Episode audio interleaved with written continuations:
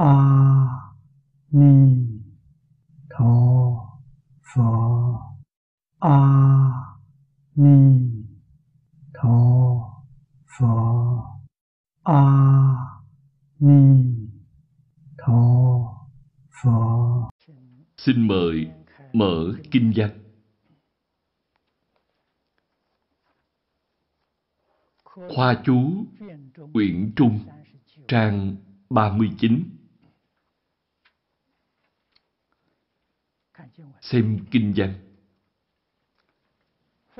Phục thứ phổ quản, dược hữu thiện nam tử, thiện nữ nhân, năng đối Bồ Tát tượng tiền, tác chư kỹ nhạc, cập ca vịnh tán thán, hương hoa cúng dường, nại chí khuyến ư nhất nhân đa nhân, như tỳ đặng bối, hiện tại thế trung, cập vị lai thế, thường đắc bá thiên quỷ thần, nhật dạ vệ hộ, bất lịnh ác sự, triết văn kỳ dĩ, hà huống thân thọ chư hoành. Xem đoạn này.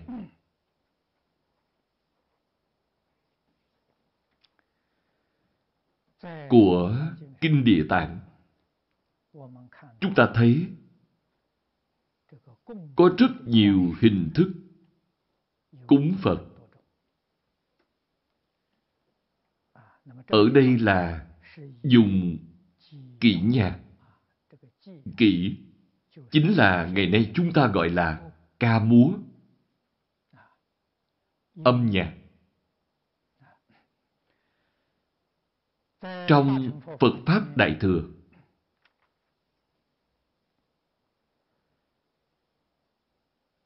chúng ta xem thấy rất nhiều những bức tranh vẽ cảnh Thế Tôn, Hoàng Pháp thời xưa.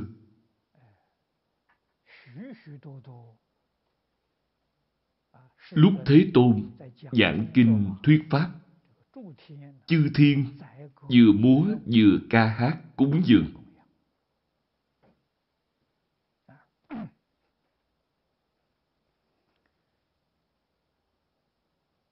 Những việc này tuyệt đối không có trong Phật Pháp tiểu thừa.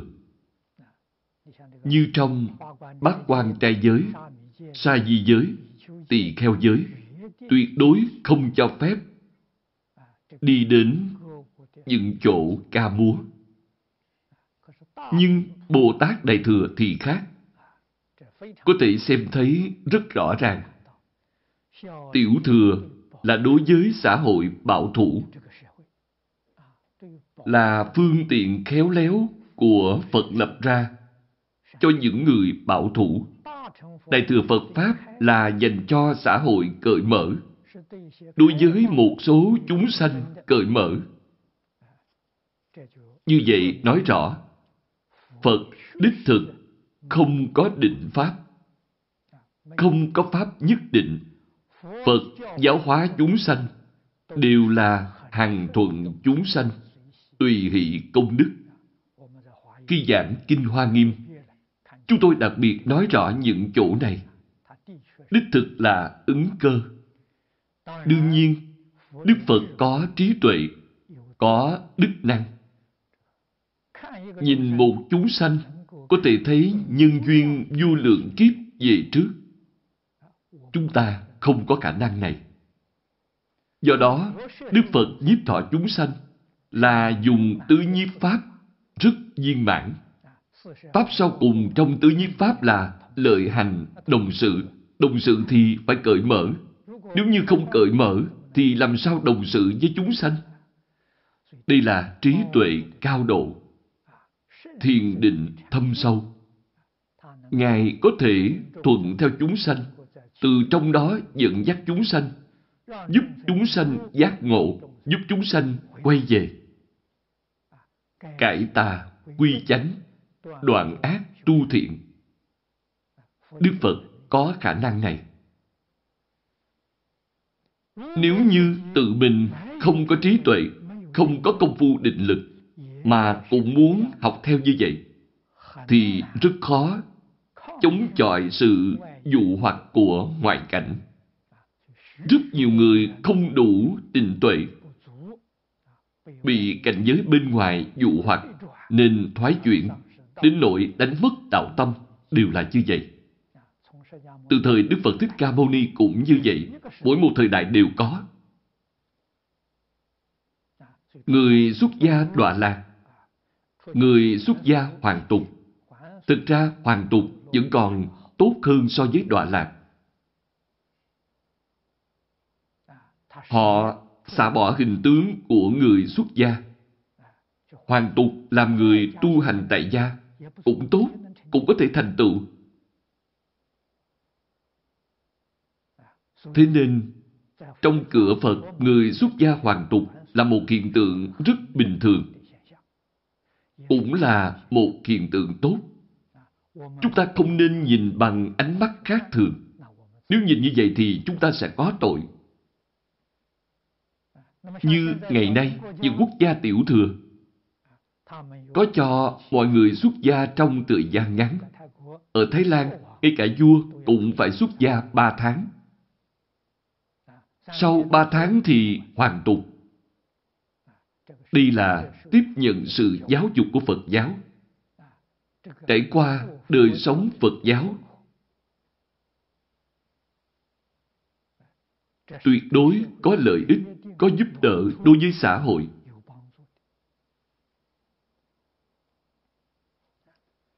Đoạn này nói rõ phước báo có được khi dùng ca múa âm nhạc để cúng dường Bồ Tát. Đoạn trước nói về cúng dường. Đoạn sau nói người ấy được phước. Từ đoạn kinh văn này, chúng ta cũng có thể hiểu được cách dùng phương thức nghệ thuật để hoằng pháp lợi sanh.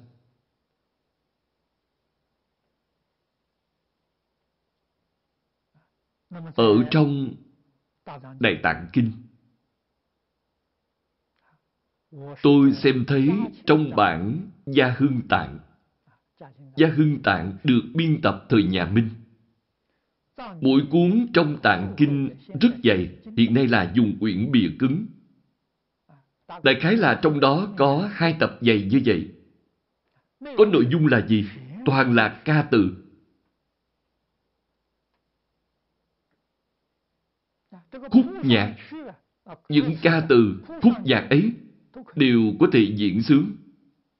Do đó có thể biết, thời xưa thường dùng cách này để khuyến hóa chúng sanh.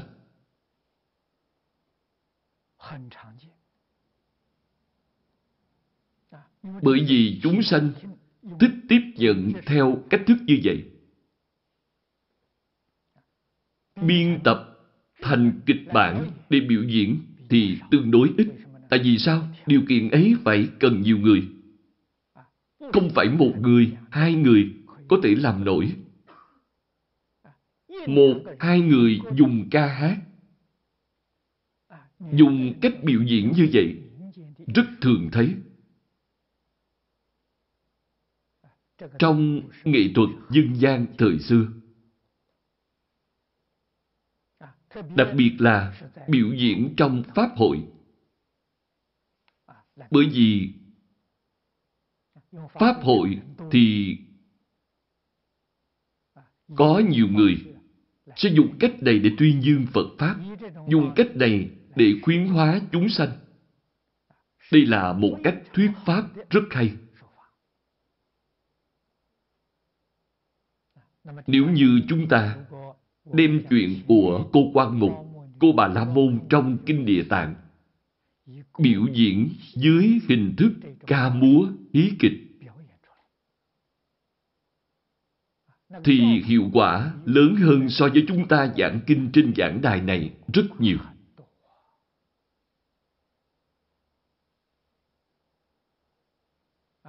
Hy vọng chư vị đồng tu ghi nhớ quan niệm này. Ngày nay chúng ta là tâm có thừa nhưng sức không đủ. Nếu như có đầy đủ điều kiện, thì phải đem Phật Pháp Đại Thừa lên sân khấu. Nếu như có thể diễn thành phim bộ, cho chiếu phổ biến trên truyền hình, bạn nghĩ tự xem có thể giáo hóa được bao nhiêu chúng sanh? Được toàn thể đại chúng hoan nghênh hưởng ứng. Đây là việc chúng ta phải nên nghĩ đến. Trong các kịch bản thời xưa, cổ đức cũng có biên tập. Tôi đã xem một kịch bản hát bội, gọi là Quy Nguyên Kính. Trong đó có ba câu chuyện, đều là của tịnh độ tông chúng ta. Đoạn thứ nhất là chuyện của Đại sư Huệ Diễn. Đoạn thứ hai là chuyện của Đại sư Vĩnh Minh Diên Thọ. Thứ ba là chuyện của Đại sư Liên Trì. Biên tập rất hay. Dùng cách hát tuồng để biểu diễn trên sân khấu.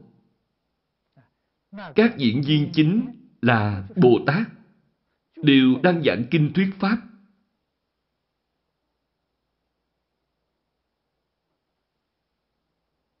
Lần trước cư sĩ Du Bổn Sư đến thăm Singapore, đến thăm tôi.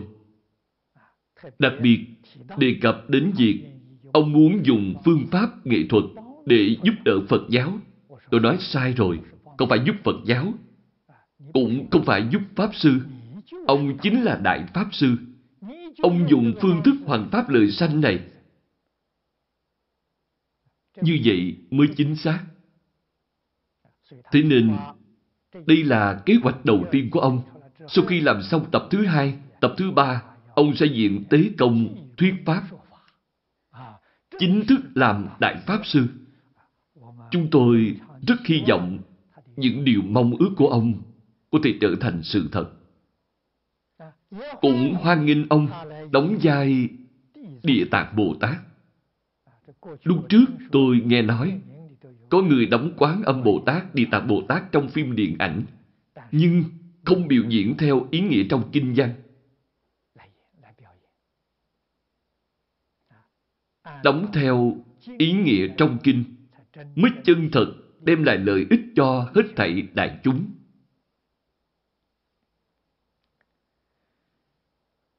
Chữ mấu chốt trong đoạn kinh này vẫn là chữ thiện. Thiện nam tử, thiện nữ nhân. Vẫn là ở chữ thiện. Do đó, có thể thấy được mục đích của việc biểu diễn ca múa là để khuyến hóa chúng sanh. Chứ không phải là để kiếm lời.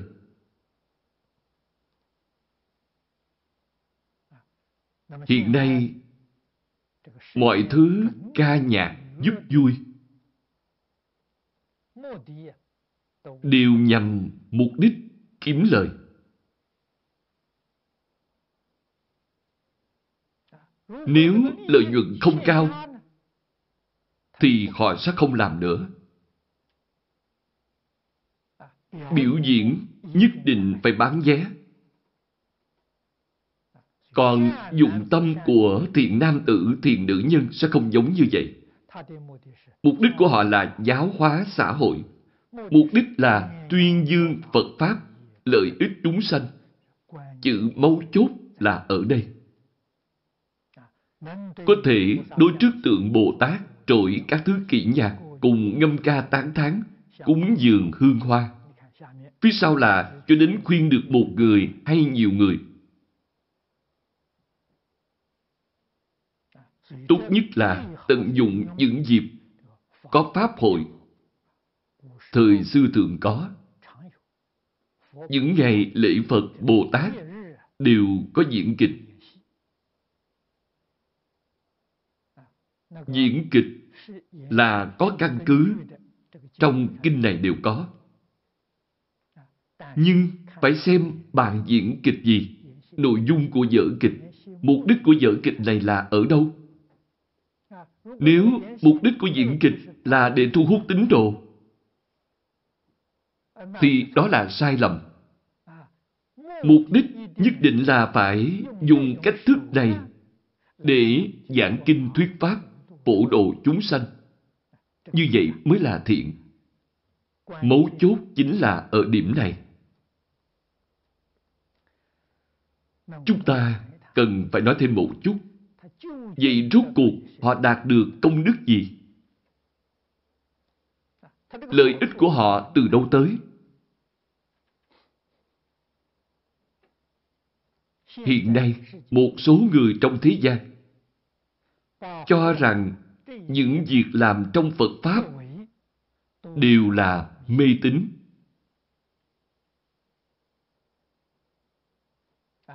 Do đó, trong quan niệm của họ, tu phước phải tu ở đâu? Phải làm nhiều sự nghiệp từ thiện,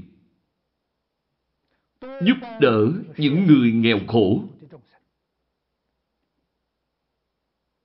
người già cả, người tàn tật, người nhiều bệnh trong xã hội. Làm những việc từ thiện này, chính phủ quốc gia khuyến khích. Xã hội đại chúng khen ngợi. Phật giáo chúng ta mở Pháp hội. Ở trong ấy diễn kịch thì không có ai xem trọng.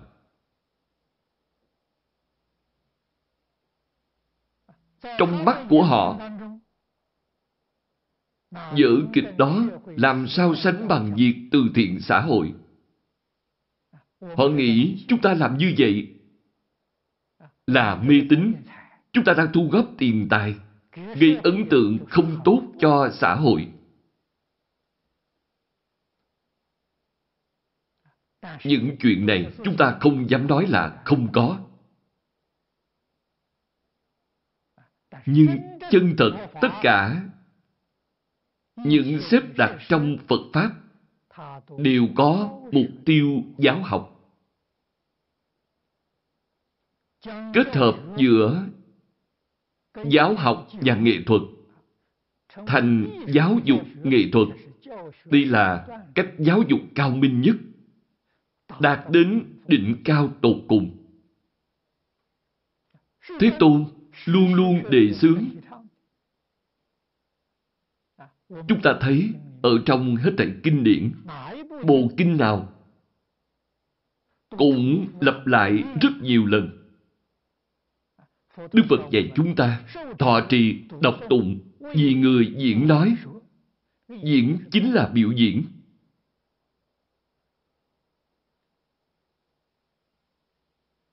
Chúng ta phải hiểu ý của Thế Tôn. Hôm qua, chúng ta trong hồi giảng Kinh Hoa Nghiêm nói đến thần chủ dược. Tiện thể nói đến việc tu phước.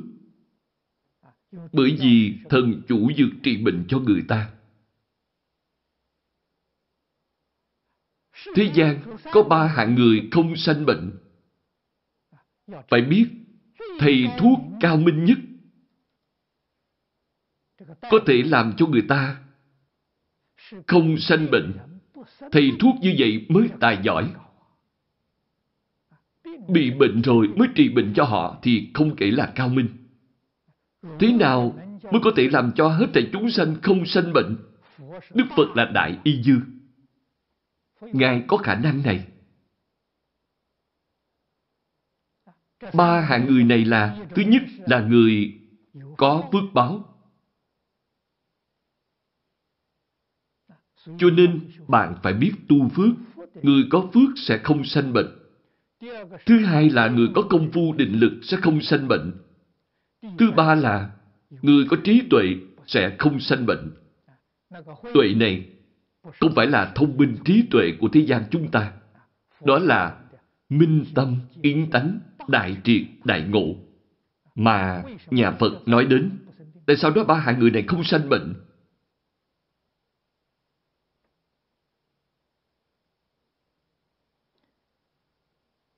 Ba hạng người này có thể ngăn chặn được nhân tố sanh bệnh.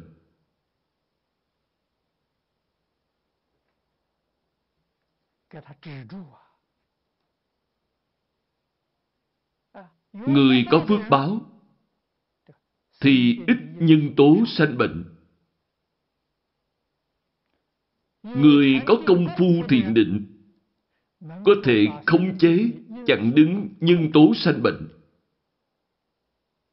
Khiến cho những nhân tố này không gợi tác dụng, cho nên họ không sanh bệnh. Người khai ngộ minh tâm kiến tánh thì khỏi phải nói nữa.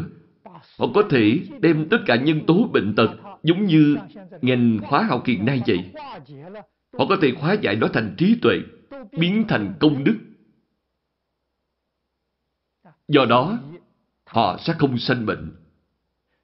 Chỉ có Đức Phật hiểu được đạo lý chân tướng sự thật này. Đức Phật dạy chúng ta. Chúng ta phải tin tưởng. Thế nên, Phật Pháp là giáo dục chí thiện viên mãn của chính Pháp giới chúng sanh. Lý luận viên mãn phương pháp khéo léo. Trong kinh Phật đã giảng khéo léo đến tột cùng.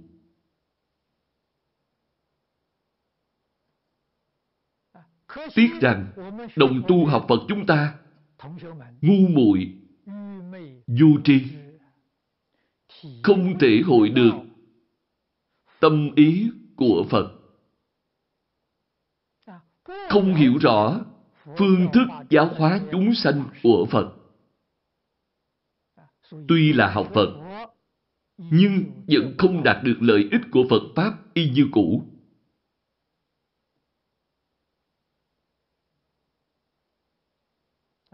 Nói không đạt được lợi ích của Phật Pháp là nói hiện nay. Nhưng lợi ích chân thật, lợi ích sâu xa đều đạt được. Quả báo không ở đời này, không ở kiếp này. Bởi thế, người thế gian cũng không thể tin tưởng. Đối với việc cúng Phật này, họ cũng xem nhẹ, rồi lơ là.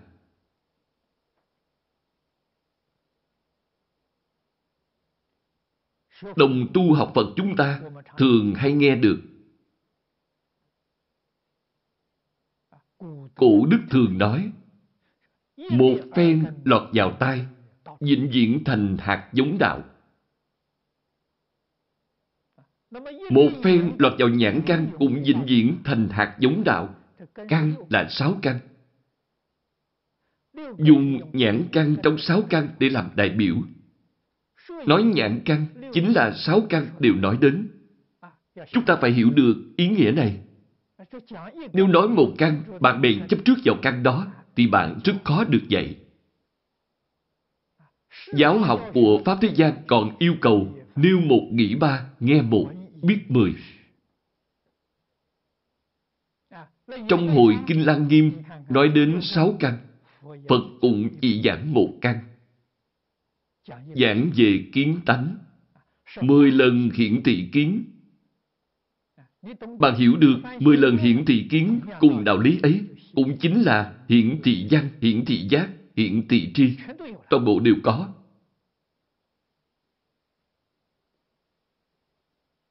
Do đó nói, một phen lọt vào tay, vĩnh diện thành hạt giống đạo. Chúng ta thấy điều rõ ràng. Mắt thấy cũng là hạt giống đạo. Thân xúc chạm cũng là hạt giống đạo.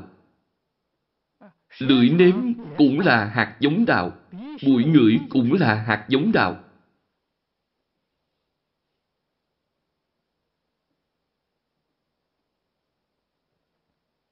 Như vậy bạn mới biết việc tạo tượng trong Phật Pháp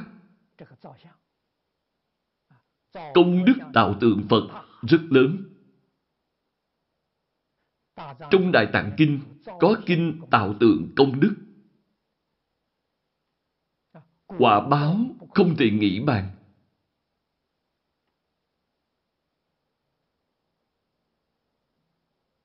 Bạn muốn hỏi tại sao?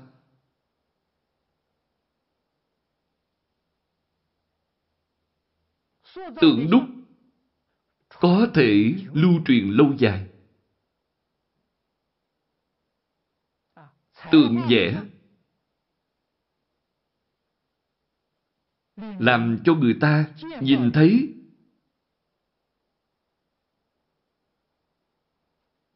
bèn gieo xuống hạt giống thành Phật.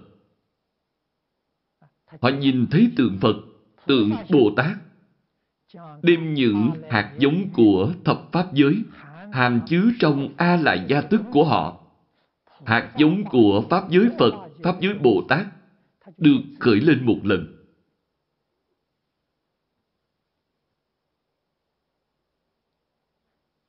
Công đức, phước đức của thế gian và suốt thế gian còn có thứ nào lớn hơn công đức, phước đức này?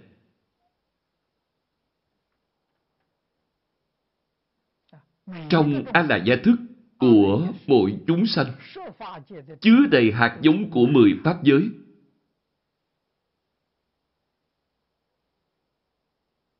Trong mười pháp giới ấy, chúng ta muốn đi thọ sanh pháp giới nào? Sinh sống trong pháp giới nào? Vậy thì phải xem một niệm sau cùng lúc lâm chung. Niệm sau cùng ấy là niệm gì? Nếu như một niệm lúc lâm chung là niệm Phật, thì họ sẽ sanh đến Pháp giới Phật. Một niệm lúc lâm chung là niệm Bồ Tát, thì họ sẽ sanh đến Pháp giới Bồ Tát. Hiểu rõ đạo lý này, thì mới biết được Việc tu phước trong nhà Phật là không thể nghĩ bàn.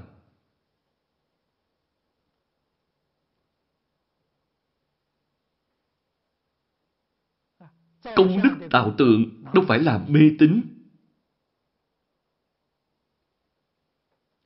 Không những không mê tín mà còn là trí tuệ chân thật, phước báo vô lượng. Bức tượng này không những giúp cho mình được phước phàm là người có duyên nhìn thấy đều khơi dậy hạt giống Phật Bồ Tát trong tám thức tiền của họ. Nhìn một lần cũng giống như xẹt điện một lần, phóng quang một lần. Phải biết được lần phóng quang này vô cùng hy hữu, khó gặp. Bởi vì nếu họ không được thân người, không gặp Phật Pháp, họ không có duyên này, không có cơ hội này. Tuy trong tám thước điền có hạt giống Phật, nhưng không có duyên dựng khởi hạt giống ấy ra.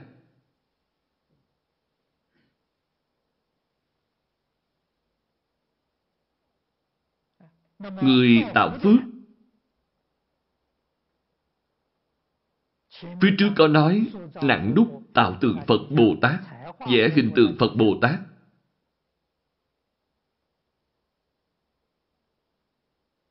Có thể dẫn dắt rất nhiều chúng sanh ánh quang minh quy báo nhất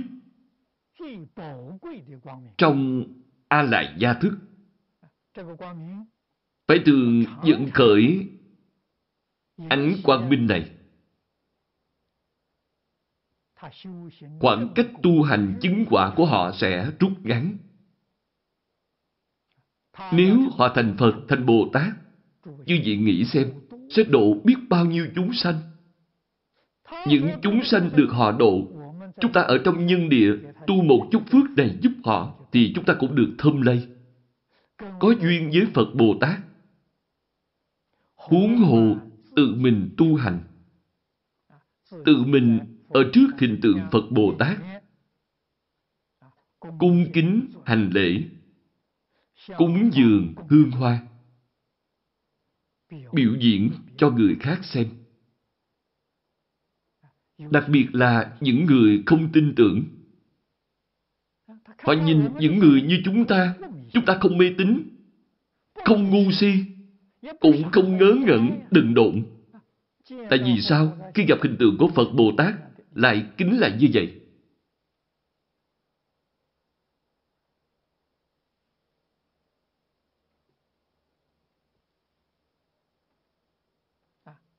Khi họ nhìn thấy, đôi khi họ cũng sẽ thắc mắc hỏi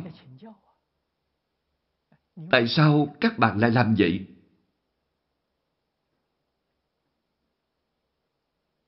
Đây chính là cơ hội giáo dục. Bạn có thể giải thích công đức lợi ích của việc này.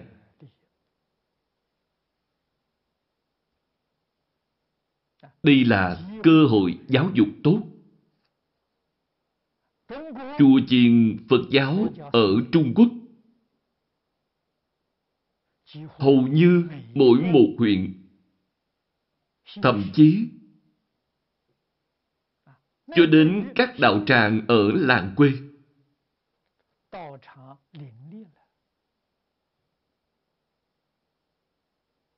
Có lịch sử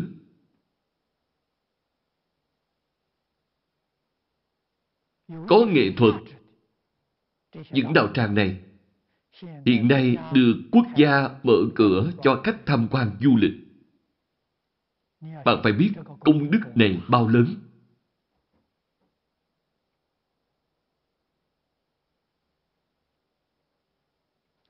Rất nhiều khách du lịch ngoại quốc cả đời chưa từng tiếp xúc đến Phật Pháp, chưa từng thấy hình tượng Phật Bồ Tát.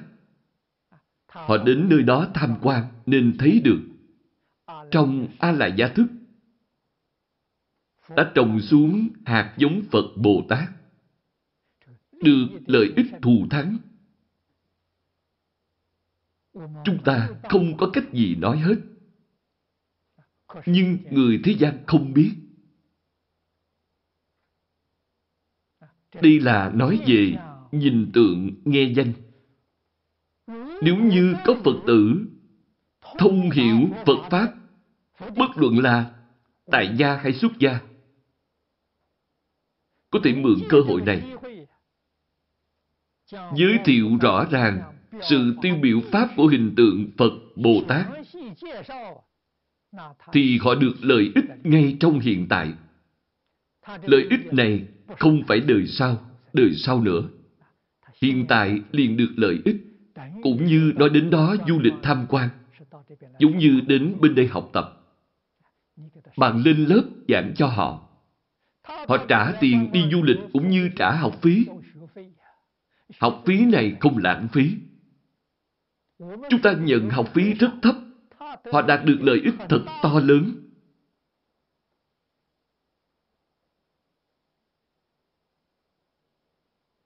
Đây là tại sao trong những trường hợp này chúng ta phải làm thật đúng như Pháp.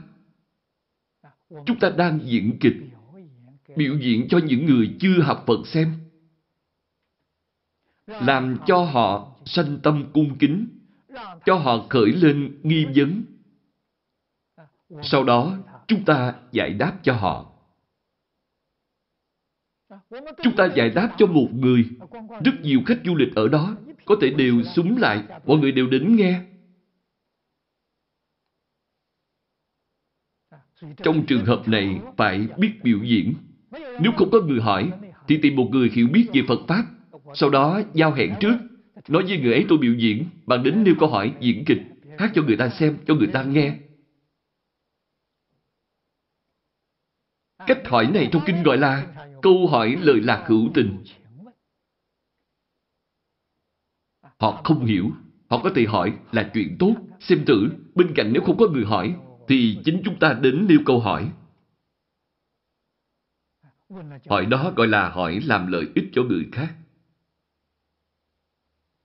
Cho nên, những chùa chiền đạo tràng này ở Trung Quốc là lớp học giảng đường dạy chúng sanh trên toàn thế giới.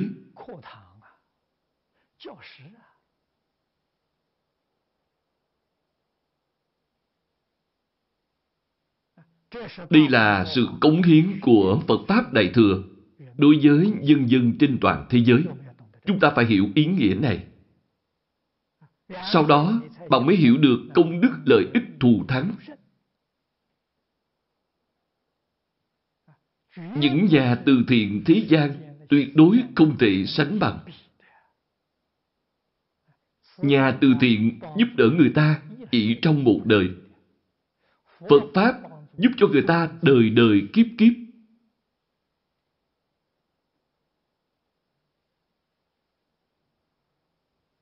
Lợi ích ấy làm sao có thể so sánh nổi, do đó quả báo đương nhiên cũng không giống nhau. Phần sau là nói về phước báo của họ như tỳ đạn bối, chính là những người tu phước này. Trong đời hiện tại, cùng thuở vị lai, câu sau cùng này rất quan trọng. Không phải một đời. Họ còn phước báo đời sau. Thường được trăm ngàn quỷ thần ngày đêm hộ vệ. Thần hộ Pháp bảo hộ bạn. Tại sao họ lại bảo hộ bạn? Bởi vì bạn hoàn Pháp lợi sanh. Bởi vì bạn hoàng dương Phật Pháp. Những thần hộ Pháp này đều là đệ tử Phật.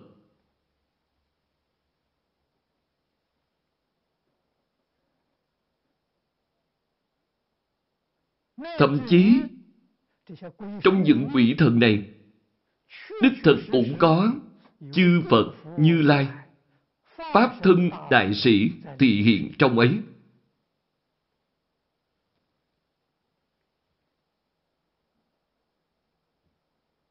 Mặc dù quỷ thần ngu muội không biết, họ ở trong đó dựng dắt dạy dỗ, ở nơi đó làm mô phạm.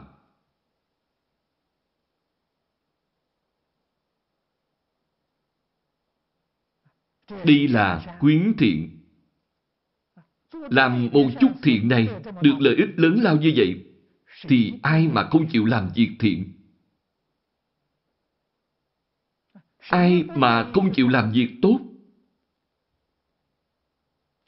Đây là một phương thức để khuyến thiện. Không để cho những việc ác đến tai người đó, huống hồ đích thân chịu các tai nạn bất ngờ. Đây chính là việc ngày nay chúng ta gọi là tiêu tai giải nạn. Hết thảy các tai nạn, không những bản thân bạn không gặp, âm thanh của tai nạn bạn cũng không nghe thấy. Tin tức cũng không nghe đến. Có thể được phước báo lớn như vậy.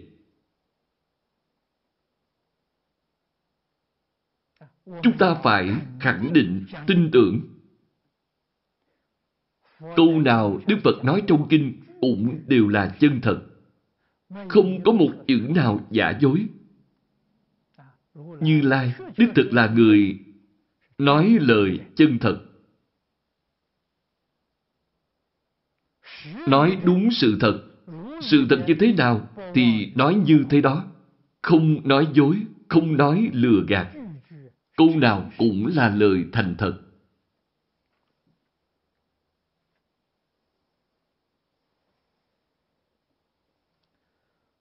Hy vọng đồng tu xem chú giải kỹ lưỡng. Đoạn chú giải này của Pháp Sư Thanh Liên, chú được rất hay.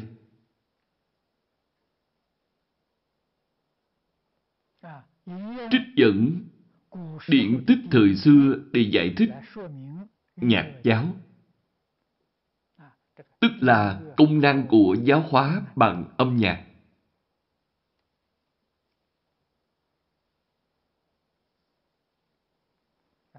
Chúng ta xem tiếp kinh văn bên dưới. Phục thứ bộ quản, vị lai thế trung, nhược hữu ác nhân, cập ác thần ác quỷ. Kiến hữu thiện nam tử, thiện nữ nhân, quy kính cúng dường. Tán thán chim lễ, địa tạng Bồ Tát hình tượng hoặc vọng sanh cơ hủy, bán vô công đức, cập lợi ích sự. Cũng chính là nói không có công đức, không có lợi ích. Nói bạn mê tín, hoặc lộ sĩ tiếu, hoặc diện bối phi. Diện là đối diện, bối là sau lưng.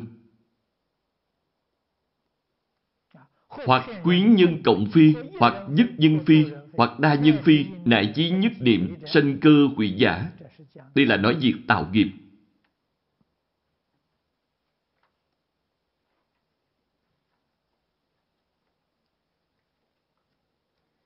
Hiện nay, đích thực có người tạo ác nghiệp này. Chúng ta thường hay nghe thấy, có khi cũng nhìn thấy.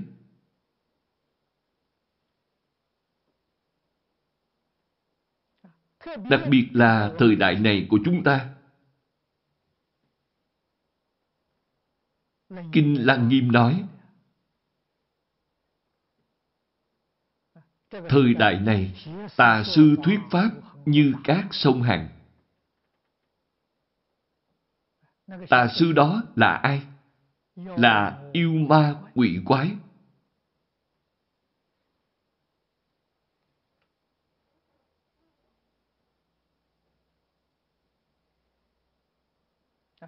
Quyển thứ tư của Kinh Lăng Nghiêm Đức Phật dạy bốn điều răng thanh tịnh. Đoạn kinh này quan trọng vô cùng.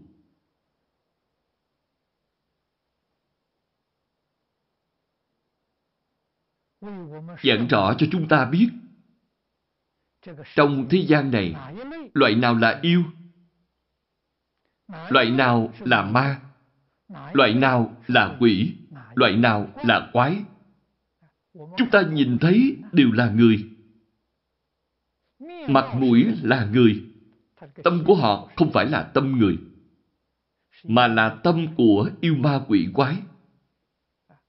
Cho nên, trong Kinh Diệt Pháp, Đức Phật dự ngôn. Người ngày nay gọi là tiên đoán Tương lai Phật Pháp, kinh bị tiêu diệt đầu tiên là Kinh Lăng Nghiêm. Kinh cuối cùng bị tiêu diệt là Kinh Vô Lượng Thọ.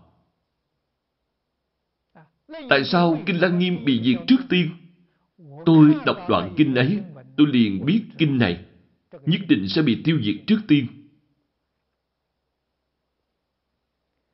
Khi kinh này không còn nữa, bạn sẽ không nhận biết được yêu ma quỷ quái trong thế gian. Bạn không những không nhận biết họ là yêu ma quỷ quái, mà bạn còn xem họ như Phật Bồ Tát. Họ giả dạng rất giống, rất giống Phật Bồ Tát. Họ không phải là Phật Bồ Tát thật. Lúc trước, tôi giảng Kinh Lăng Nghiêm. Đến đoạn Kinh văn, lời răng thanh tịnh. Tôi bảo đoạn này gọi là kính chiếu yêu. Yêu ma quỷ quái rất nhức đầu với đoạn này luôn tìm cách tiêu hủy nó, không cho bạn lưu thông. Để cho nó tác oai tác quái.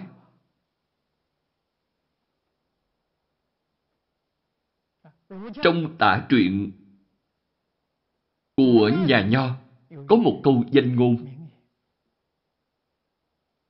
Vậy chúng ta làm cách nào để phân biệt cái gì là yêu quái? Tả Khưu Minh nói, nhân khí thường, tắc yêu hưng. Câu này khai thị cho chúng ta rất lớn. Thường là gì? Nhà Nho nói, ngũ thường, nhân, lễ, nghĩa, trí tính. Người ta bỏ những thứ này không cần nữa. Hay nói cách khác, những gì họ làm đều là bất nhân, bất nghĩa. Không xem trọng lễ, không xem trọng thành tính. Người như vậy chính là yêu ma quỷ quái. Bất luận địa vị trong xã hội của người ấy cao tới đâu, có tài sản bao lớn, họ không phải là người. Nhà Nho nhận định, khẳng định tiêu chuẩn của con người nhất định phải có nhưng nghĩa lệ trí tính. Cũng chính là nói năm điều kiện cơ bản để làm người. Trong Phật Pháp từ xưa tới nay, các tổ sư Đại Đức đêm ngủ thường kết hợp với ngũ giới. Không sát sanh là nhân. Không trộm cắp là nghĩa. Không tà dâm là lễ. Không nói dối là tính. Không uống rượu là trí. Từ đây có thể biết, đầy đủ năm giới thì đây là người. Hoàn toàn phá bỏ, phạm phải năm giới thì đó là yêu, yêu ma, không phải là người. Hiện nay, tuy được thân người, họ tạo nghiệp yêu ma, quỷ quái. Tương lai nhất định đọa ba đường ác. Đây là điều mà tất cả kinh điển Đại Thừa, Tiểu Thừa đều nói rất rõ ràng.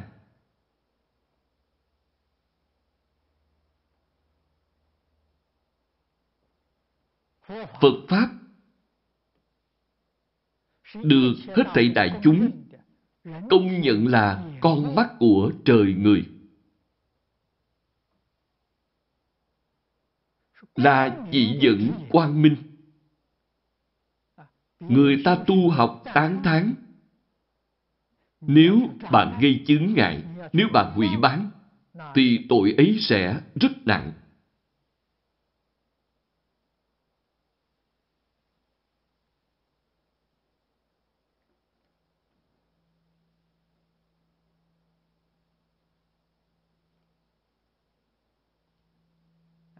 Ba hạng chúng sanh nói ở đây Người ác hơn phân nửa là người ngu si. Ngu si mới dễ bị những yêu ma quỷ quái này lợi dụng. Nghe, tin theo lời giả dối của họ. Hoài nghi chánh pháp.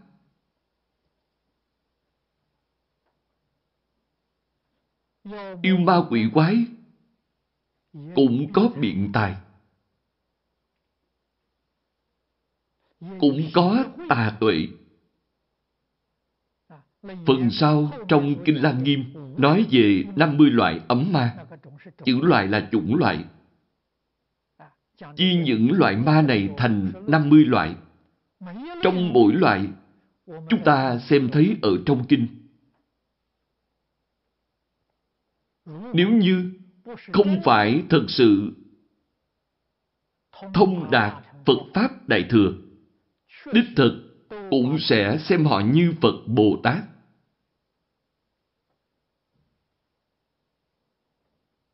Họ ở thế gian này có phước báo.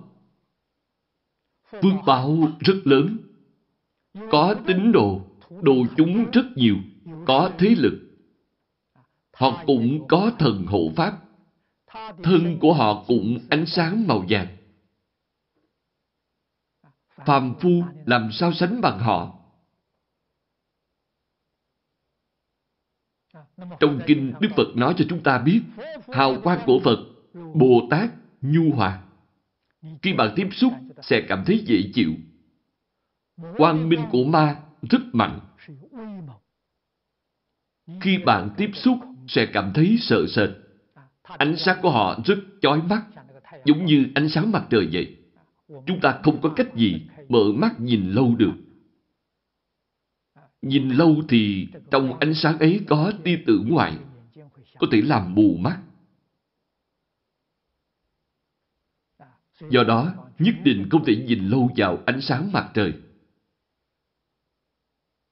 Ánh sáng của ma cũng giống như vậy. Còn Phật quan nhu hòa. Tại sao lại có hiện tượng này? Phật quan là từ trong tâm từ bi của tự tánh lưu xuất ra. Quan của ma là từ trong tham sân si phát ra. Do đó, tuy quang minh rất lớn, nhưng tính chất không giống nhau. Đây là việc chúng ta phải hiểu. ma lợi dụng người. Có khi người cũng lợi dụng ma. Người nào thích cầu danh văn lợi dưỡng, thì ma sẽ cho họ danh văn lợi dưỡng.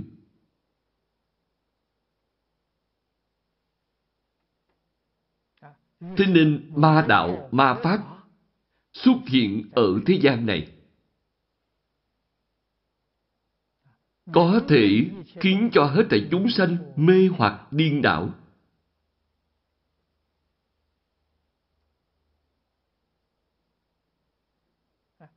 Bỏ thiện hướng ác.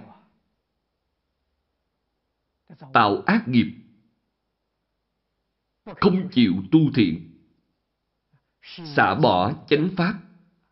Chúng ta thường hay cảm nhận được rất nhiều người tin tà.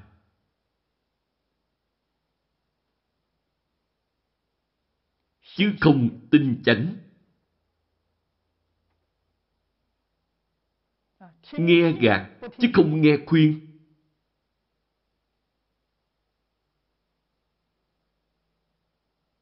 Đây chính là người đáng thương xót. Mà trong kinh điển hay nói, chân thật là đáng thương, đáng xót. Họ còn tự cho rằng mình thông minh, tự cho rằng mình đúng.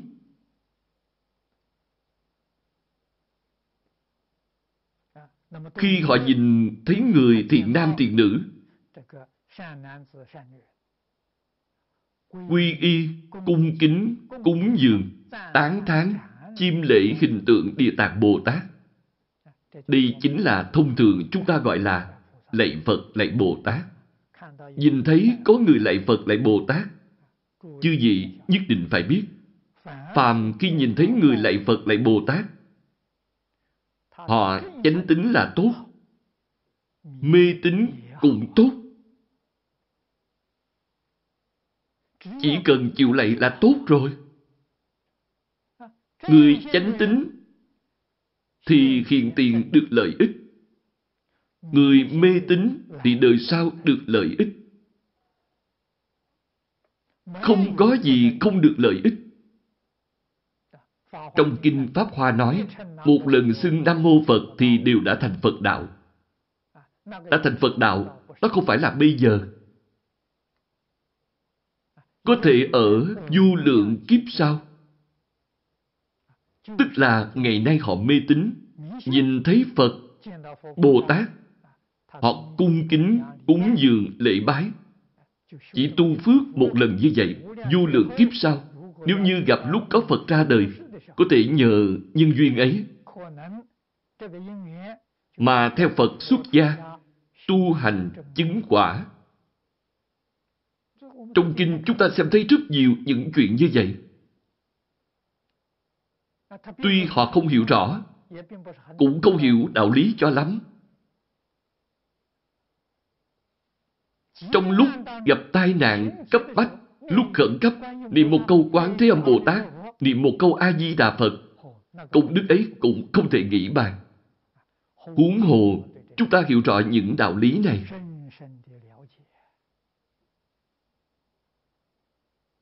Một tiếng Phật hiệu, một tiếng lòng. cung kính hành lễ, tán thán cúng dường, đều là từ tánh đức lưu lộ. Minh tâm kiến tánh. Tánh ở đâu? Tánh là ở chỗ này tỏ lộ. Đối với người tu tích công đức chân thật, người tu tích phước đức chân thật họ vọng sanh khinh chê. Vọng là họ không hiểu rõ đạo lý trong ấy, không hiểu chân tướng sự thật.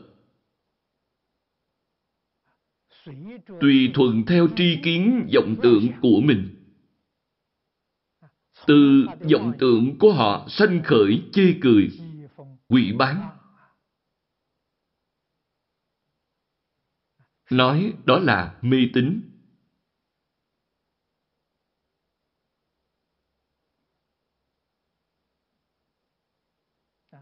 lời này,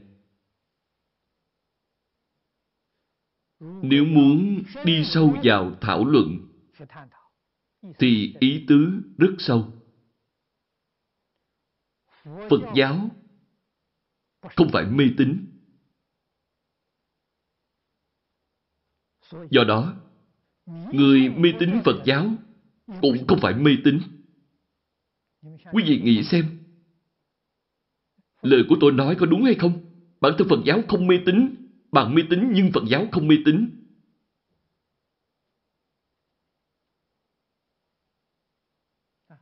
Ông âu dương Cánh vô nói, tôn giáo là mê tín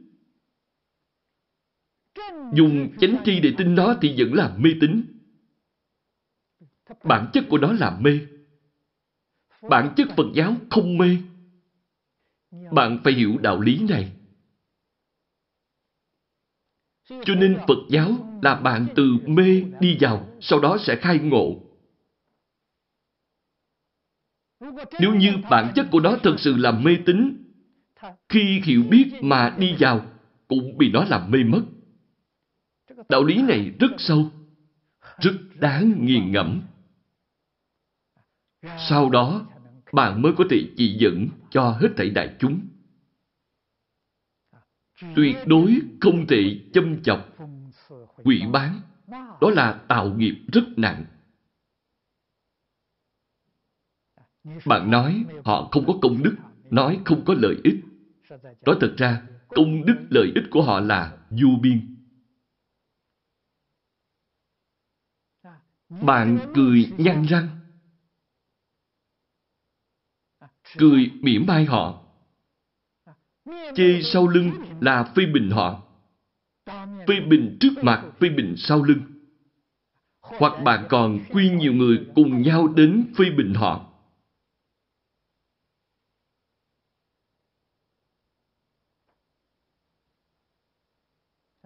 Kết luận sau cùng hoặc một người chê, hoặc nhiều người chê. Phi bình không đúng phi bình phi lý. Cho đến sanh lòng chê bai trong chừng một niệm, đây là nói ít nhất. Khởi lên ý niệm. Phía sau nói về quả báo của người đó. Như thị chi nhân, hiền kiếp thiên phật diệt độ. Cơ hủy chi báo, thường tại a tỳ địa ngục thọ cực trọng tội. Quả báo còn chưa hết, phía sau còn rất dài.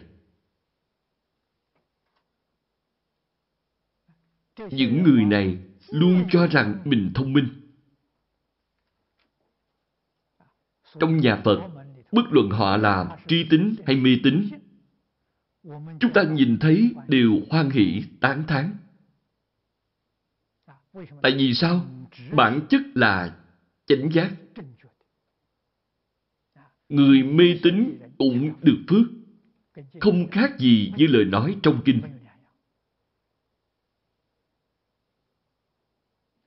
Công đức lợi ích thật sự là du lượng, du biên. Không có cùng tận. Tội báo phê bình, hủy bán cũng không thể nghĩ bàn cũng không có cùng tận. Hôm nay đã hết giờ, chúng ta giảng đến đây thôi. A à, Ni Tho Phở A à, Ni Tho Phở A à, Ni Tho Phở